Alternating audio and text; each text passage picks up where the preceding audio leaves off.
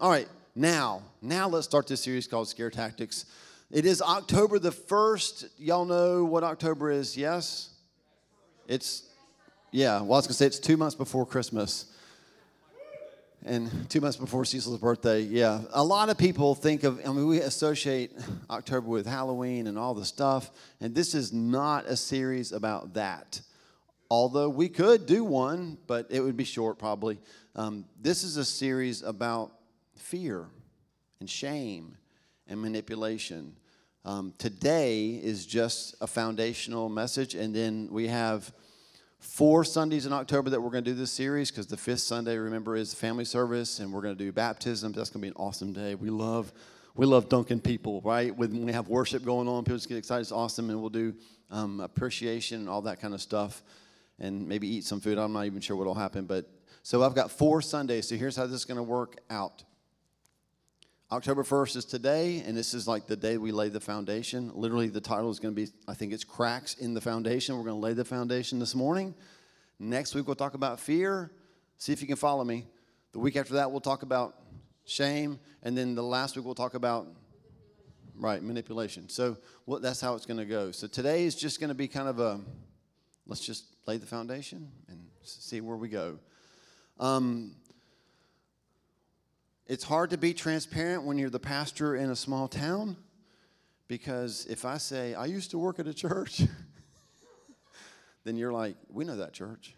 Um, but I do, I, I will tell you this one of the reasons that, that this resonates with me is because throughout our ministry career, which has not all been in Albemarle, we've been other places, other states, but throughout our career, we have lived on the bad side of fear and shame and manipulation in church, y'all.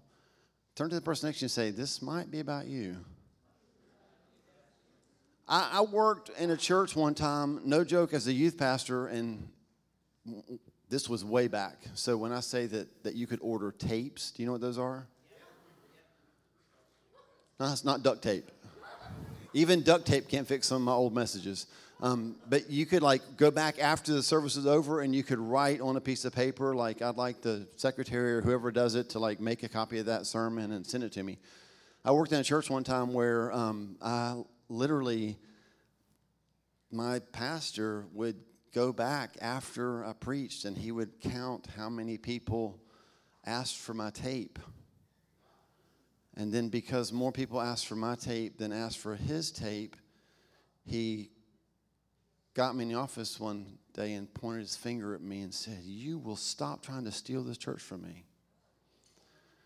And I was like, I didn't even start. and I can tell you, I know why people, more people want to hear me, hear my tapes than your tapes. And he was like, Why? And I said, Because you have to do it every Sunday. I just do it like twice a year. That's it. I promise. I don't want to take your church.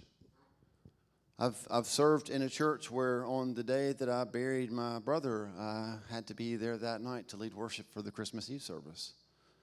I didn't get that day off because, well, if you don't do it, who will? I don't know. Maybe if we just show up and all start singing, God will be glorified and we don't need anybody to lead it. I don't know. My point here is that I'm already sweating. It's because of the glory cloud in here.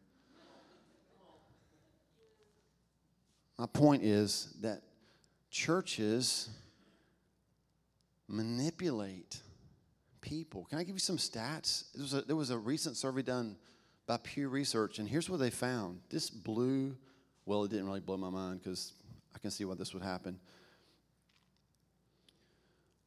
Only two institutions included in the survey. This was about how much people, how much confidence Americans put in major institutions. Only two institutions have the trust of a majority of Americans the military and small business.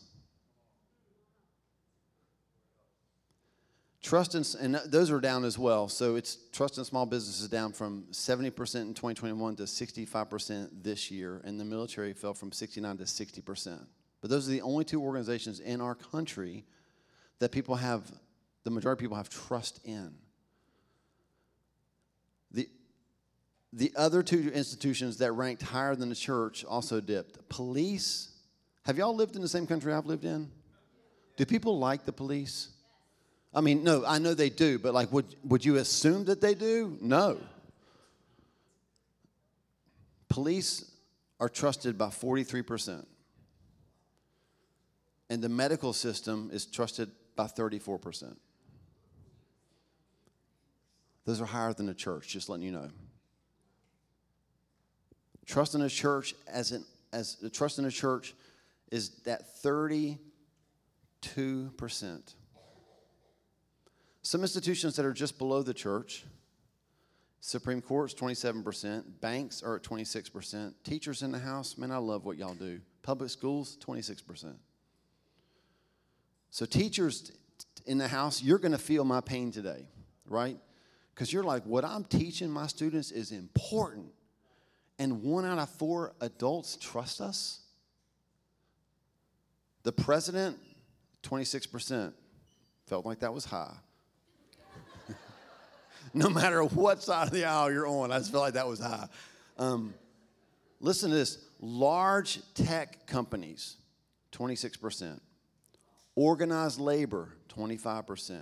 Newspapers, 18%. The criminal justice system, 17%. Television news, 14%. Big business, 14%. By the way, I'm just, I haven't gotten to the good part yet, but did you notice that one of the two that the majority trust are small businesses? I'm not opposed to mega churches. I've got pastor uh, friends that pastor mega churches, and they are great people. And I'm not speaking this prophetically, but there's more possibility for city impact and influence through small churches than there are through big churches because people are beginning to trust small more than big. Small businesses are trusted by 60%, I'm sorry, 65%. Big business, 14. And coming in last, this will shock you, trusted by 8% of our population, Congress. I wasn't shocked. I was like, what? There's 8% that trust them? What? What's happening right now? And that's terrible. I shouldn't joke about that because, again, there are people that are in public service because they got into it to make change. And then I believe that they get into it to make to have all the, the best motives, and then they get sucked up into that machine, and holy cow. Now, I'm a pastor. Listen to this according to that same survey, the percentage who say clergy have high or very high honesty and ethical standards fell to an all time low of 34%. Which means this if I just look at this room and I take the number of people here, a third of you came in today with the expectation that I would tell you the truth. Want to trade jobs? But I'm here because I wholeheartedly believe that this is truth. And so I preach truth to a crowd, a city, a county, a state, a country that two thirds of them don't believe me to be a viable deliverer of truth. And teachers are one in four. Again, like I feel that pain.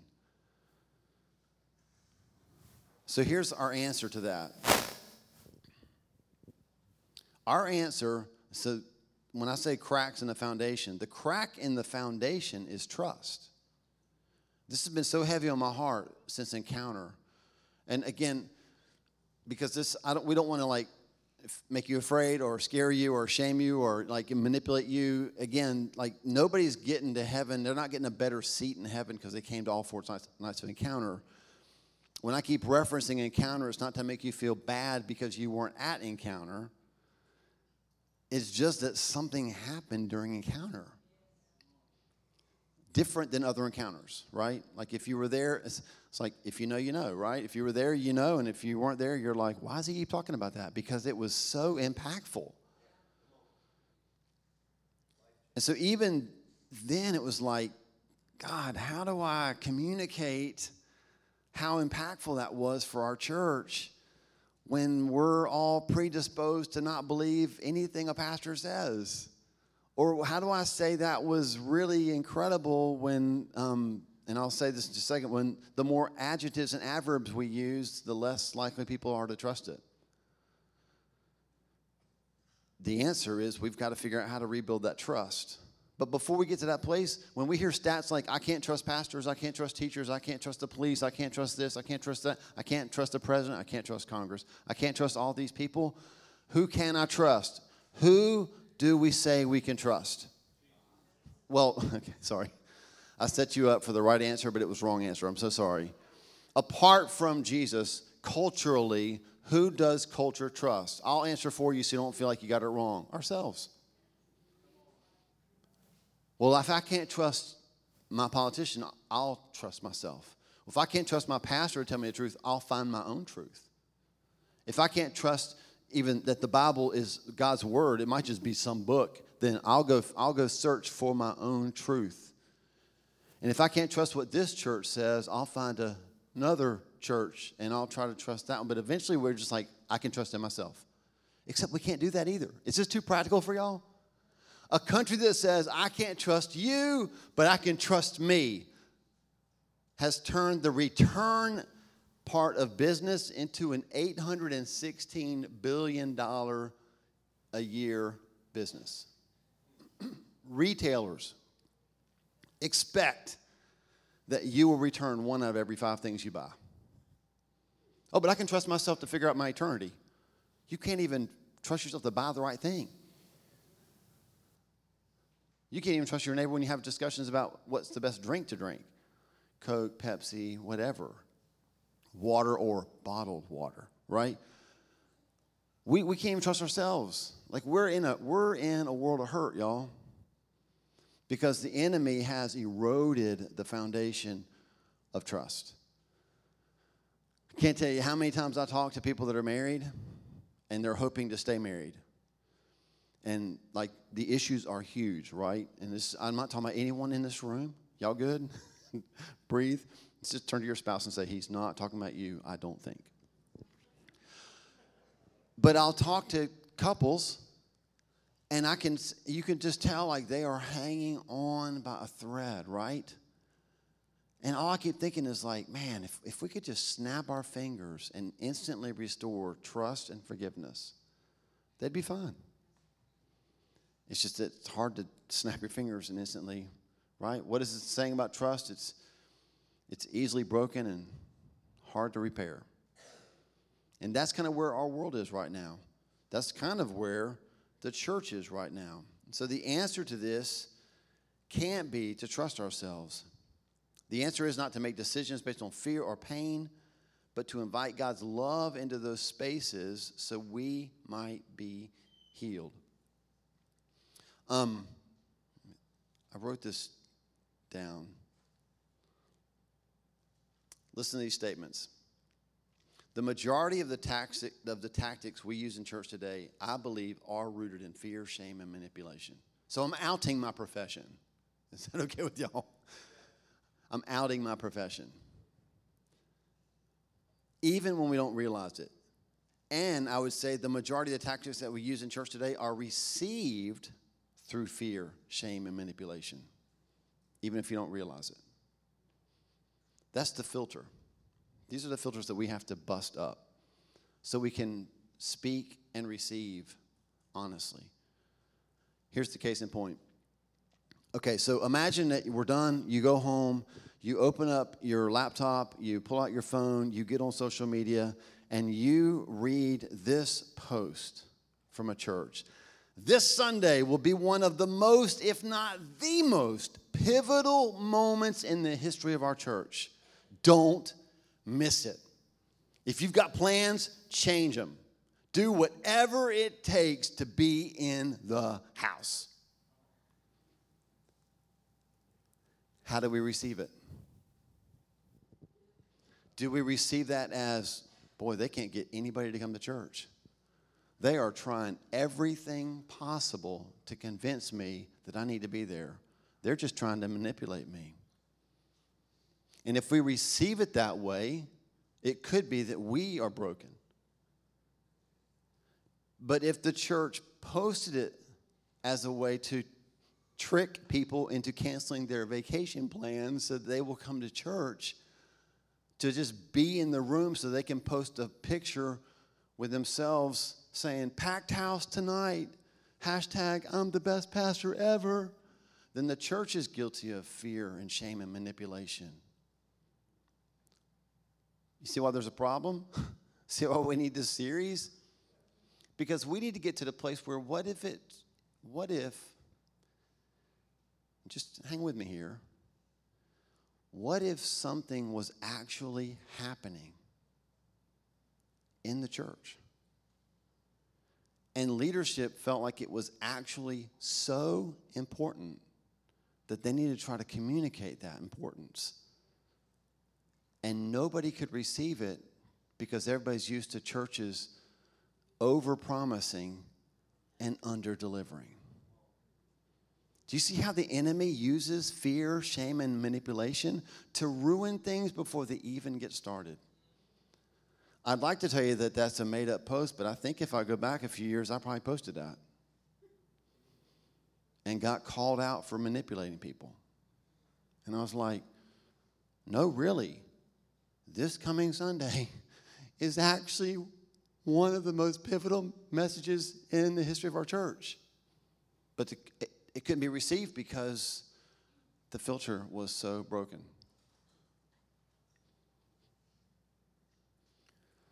Okay, we need to turn to the Word. We need the Bible.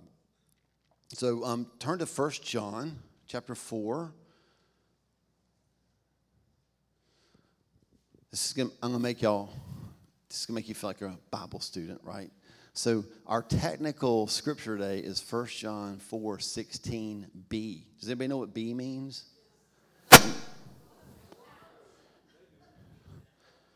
It means I better be changing my underwear. wow, that scared me. Um, yeah, so B means the second part of the verse. If you probably all knew that, but 1 John 4, verses 16 to 18, but it's really 16b. You're going to hear this passage of scripture a lot um, over the next four weeks, but we'll just kind of introduce it today. I don't want to talk too much about fear because that's what next week's for. But 1 John chapter 4, verses 16 to 18 says this And so we know and rely on the love God has for us. God is love. Whoever lives in love lives in God and God in them. This is how love is made complete among us so that we will have confidence on the day of judgment. In this world, we are like Jesus. There's no fear in love, but perfect love drives out fear because fear has to do with punishment. The one who fears is not made perfect in love. Now, I'm a big proponent of the Bible.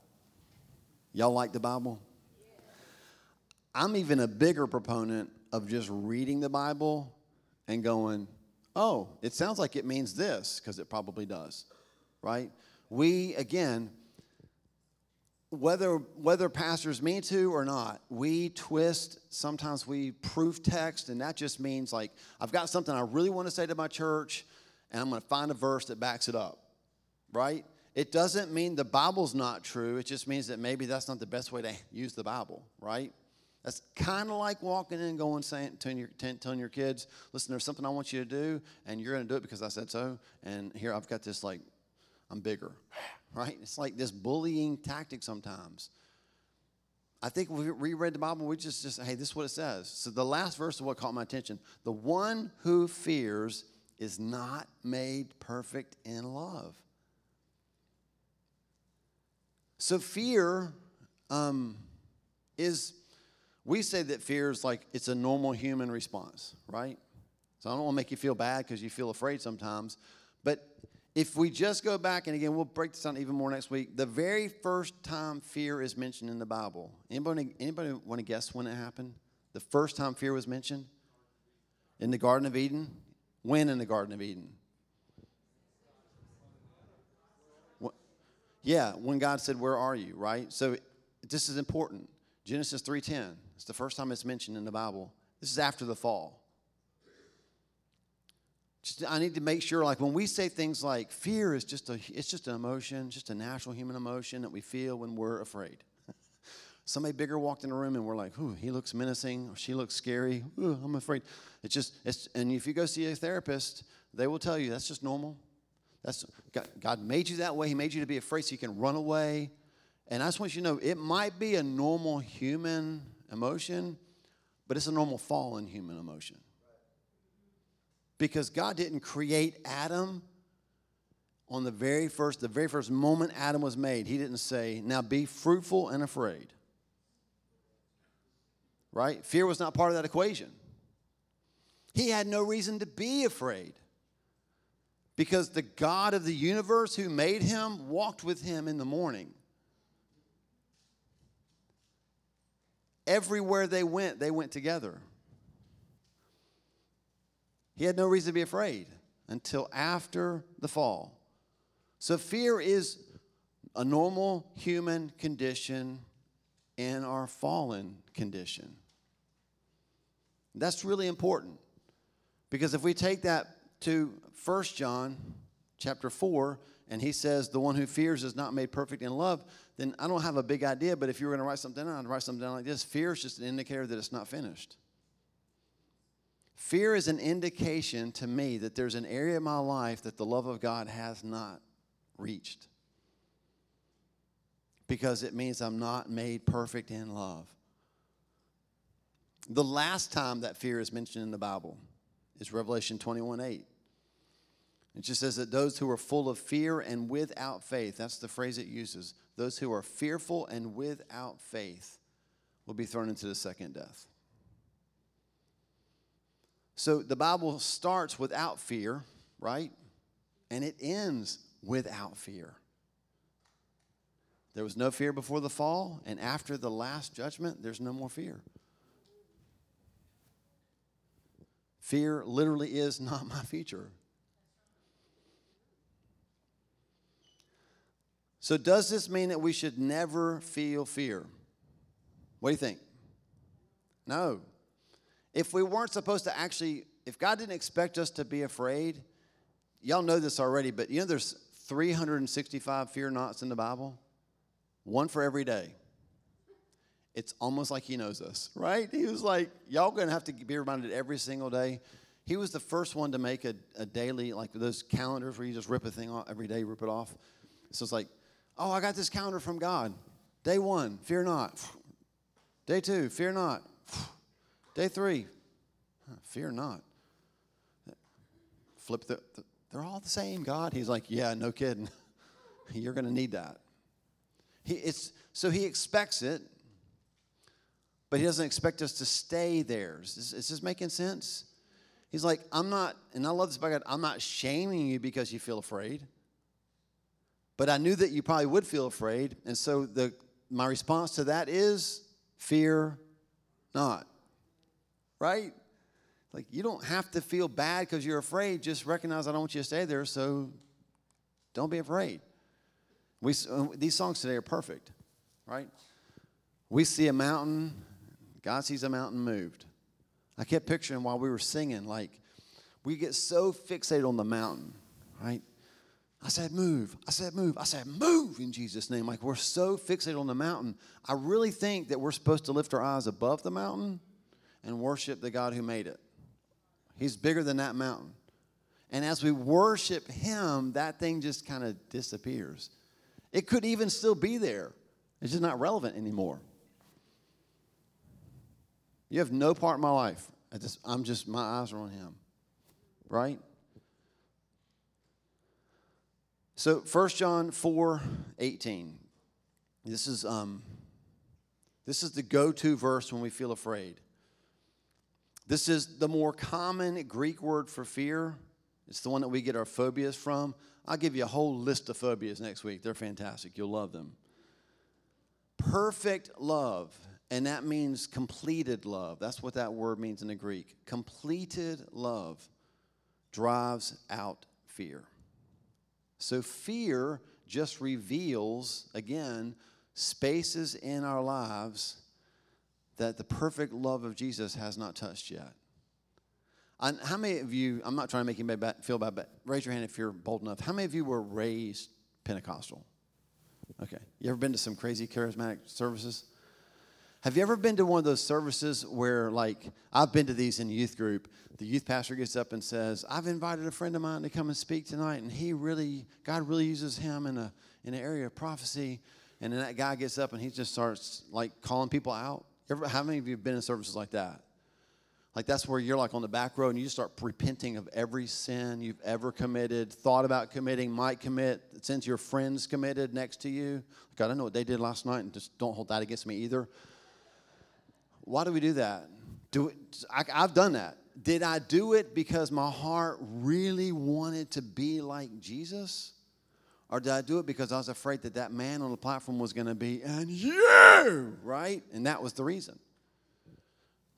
I did it out of a, a motivation of fear, not a motivation of love.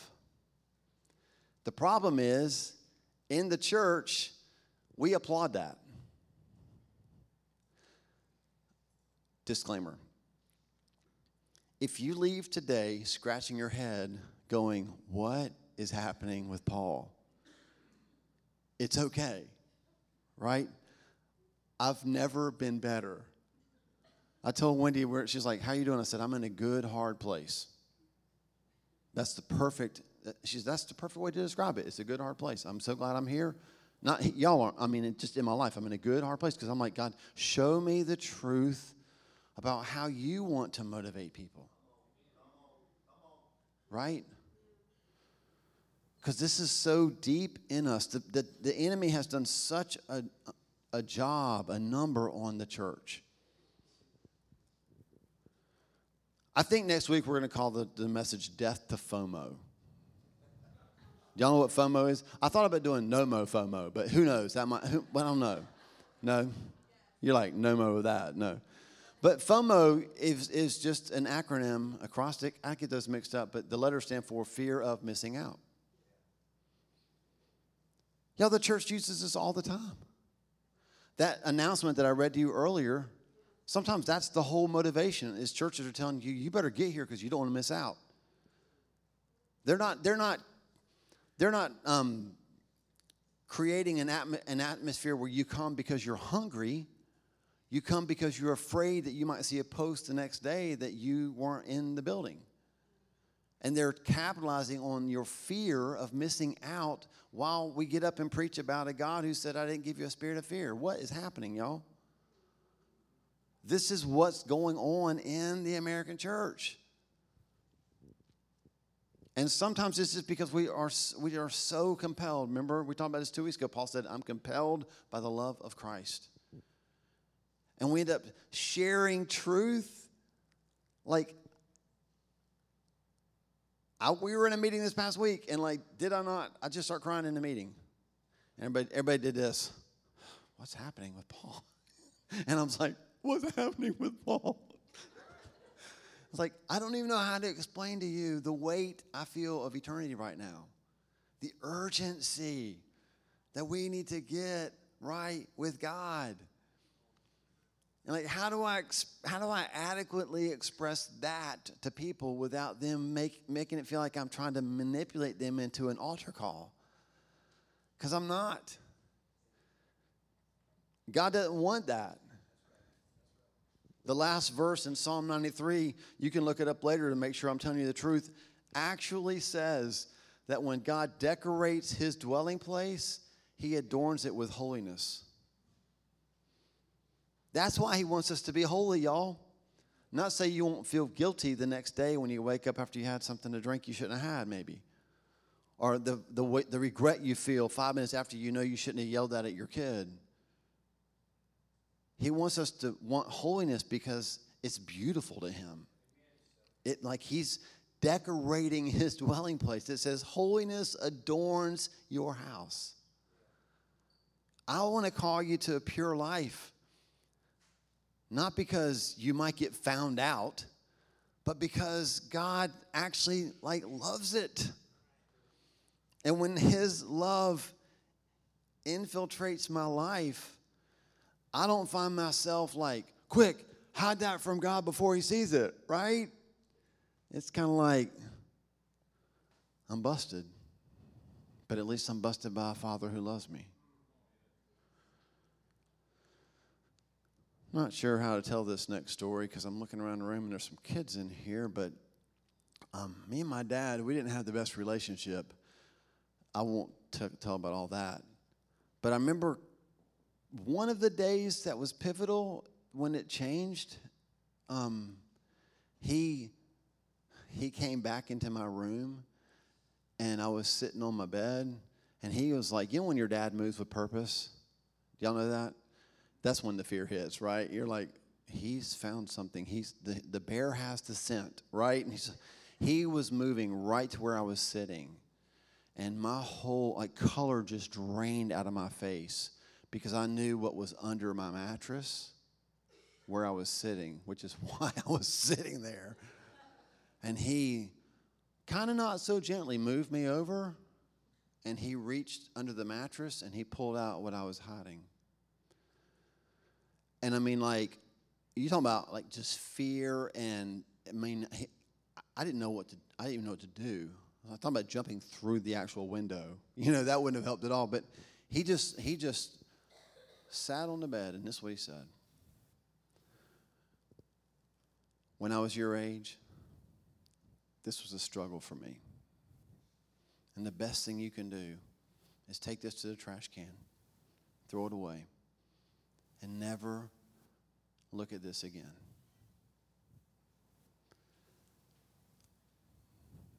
I went to the trash can, threw it away.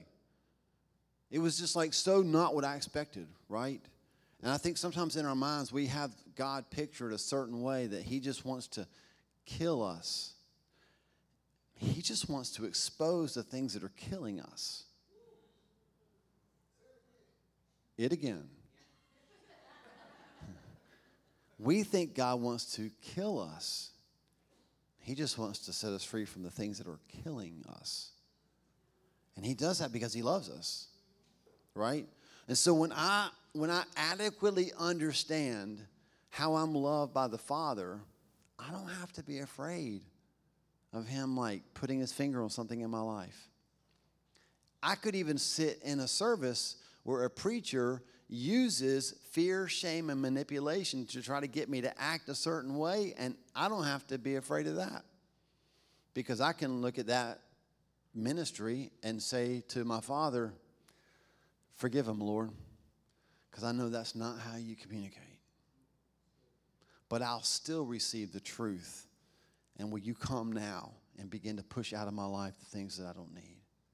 I won't despise your truth because of the way he yelled it at me or said it softly, right? The style doesn't matter, the motive does. This is why there's so much in the Bible about motives, y'all.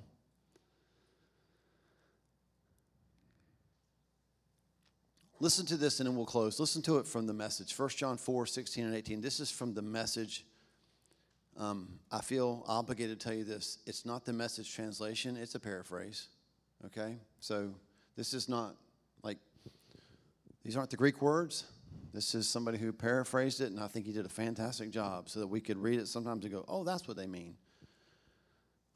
God is love. When we take up permanent residence in a life of love, we live in God and God lives in us. This way, love has the run of the house because at home and mature becomes at home and mature in us so that we're free of worry on Judgment Day. Our standing in the world is identical with Christ. There is no room in love for fear. Well formed love banishes fear. Since fear is crippling, a fearful life, fear of death, and fear of judgment is one not yet fully formed in love. I love that. Love has the run of the house. Hey, Jesus, I want you just to seep into every area of my life, right? and let your love kind of squish and push out all the stuff that doesn't, doesn't need to be there. And, and when I don't feel that way, it, it should be a signal to me. Oh, wait, there's a spot your love hadn't gotten to yet. So just however you want to do that, God, get, get maybe that's why we sing songs like the, we have to repeat courses a lot because he's just working it down into where we are, right? Like, fear is not my future. Fear is not my future. It's like, fear not, fear not, fear not. I hate those worship songs that just repeat themselves 365 times. Fear not, fear not, fear not. It's almost like it was God saying it, right? Fear not, fear not, fear not, fear not. God, can we please sing something else? Fear not, fear not, fear not. God, this is crazy. This cannot be of you. Fear not. Shut up. Fear not, right? Sometimes you have to repeat things because people just aren't getting it. And sometimes you have to repeat things because it's important that we get it. He's not like, you're an idiot. I need to tell you 364 more times. He's like, every day you wake up, you're going to be, you're going to encounter fear. You're going to encounter somebody who wants to manipulate you, somebody who wants to use a wrong motive. And so don't be afraid. I still think about that Sunday that Jillian walked up during worship and read from the psalm that said, The righteous need not fear bad news. And I was like, Where was that verse? It was in the Bible. But I mean, why didn't I know that when I was in high school? And I get called to the principal's office. And you know that feeling? It's like when your boss goes, I need to see you.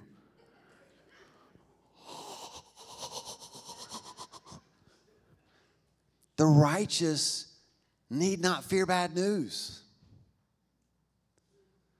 If you walk in the boss's office and he or she says, You're fired. what? How am I going to pay the bills? With the God who always supplies. It just used to come through your job, and now it might come through the church, through a benevolence fund, through a friend, through the mail, through another job. We don't have to fear bad news. Listen, and just to go full circle, and then we'll wrap it up, and I hope you come back next week. I hope this has been beneficial. Yeah. Can't we sing another song? um, I, I so, we so desperately want our church to be healthy and free. The size of our church, that's up to God, right? But the health of our church, I feel like we have a lot to play in that. I feel a great responsibility because I've served on staff in churches where when the phone buzzed and I, and the secretary said, the pastor would like to see you now. I know what that felt like. I remember what it used to feel like when I would pull up to the church and not see the pastor's car. And I'd be like, yes. And that's not healthy. That's not a healthy church. And I'm not even saying it was the pastor's fault. I'm taking responsibility for my brokenness. I need to be healthy, right? And so our we are in a season of I don't, this is not manipulation, right? This is just me honestly telling you what I feel like the Lord is telling uh, me and our leaders in prayer. We are in a season of growth. And do you know what my greatest stumbling block is? Geez, God, how do I start? How do how do we start a second service if it feels like I have to beg people to serve? And I go I go talk to other pastors. Like, what do you do? You just start the service, brother, and kill people? Is that too honest? Like, I'm like, I think there's a better way. I think there's got to be this like, I'm compelled by the love of Christ, not the ask of the pastor. I'm compelled to give when the offering plates are boxes on the wall or have to text it, right? I'm compelled to serve because there's a need. And Jesus met my need, and now I want him to use me to meet somebody else's need, not because somebody got up and said, We're having a volunteer Sunday. Are you breathing? You qualify. Come join us, right? I just feel like we've set the bar so low. And holiness adorns the house of God. A set apartness.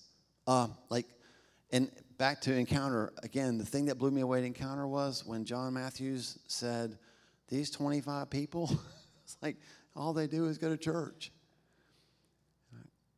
And he wasn't making them, they're just hungry. And then they came to Albemarle and poured into us. And I keep going back to what John Bevere said it's an honor to serve, right? And this is not a message to manipulate you into serving, right? At all. This is like, as the pastor, this is a message like, God, how do you want to motivate your bride to do the works that you prepared her to do? And if your plan is for me as the leader to feel dirty because I had to manipulate people to do it, then I don't understand that. And he's like, It's okay, Paul. That's not my plan. My plan is that my love will cast out fear and compel people to reach people. And I love, I'm here for that, right? Like, sign me up for that. Okay, is that good enough? Is that a good start? Yeah, so cracks in the foundation. So here's why cracks in the foundation matter. I shared this with somebody recently that I was praying for. There's verses in, in Psalms where he says, like, um, in a dry and weary land and in like the desert and all this kind of stuff, and that we, I thirst for you. You never really know thirst until you're in a land that's dry. And this isn't true naturally because we do have deserts, but just when I was thinking about that, I felt like God, He just showed me this. He's like, you know, when your soul is in that dry place, that your soul naturally cracks so that I can pour oil and water down as far as it can go. And that's how I want to close this morning. I know that we have cracks in our foundation. I'm sure we have cracks in our foundation as a church, but I just mean like as people that are serving Jesus in America, we definitely have cracks in our foundation. We just read all about how nobody trusts anybody. And that's a crack, right? And one message isn't going to fix that for you or for me. One series might not. But can we just stand together? And can I just pray over you? Um, yeah, but just put your hands out. Again, uh, Russ and I were joking. Um, I told him, like, I feel like everything I say this month is going to get judged, in a, not in a bad way, but like, that was a scare tactic, right? Like, he was manipulating us. I mean, I'm, listen, I'll just tell you right up front, I repent. God's convicted me. I mean, I'm not even sure I knew what I was doing. If I've ever been a part of that, I, I just publicly repent. I want no part of that. I want no part of it. I want God to birth something beautiful in this place that we want to be a part of, right? And so I just want you to just put your hands out. I'm just going to pray that this would be a month when the love of the Father overwhelms us.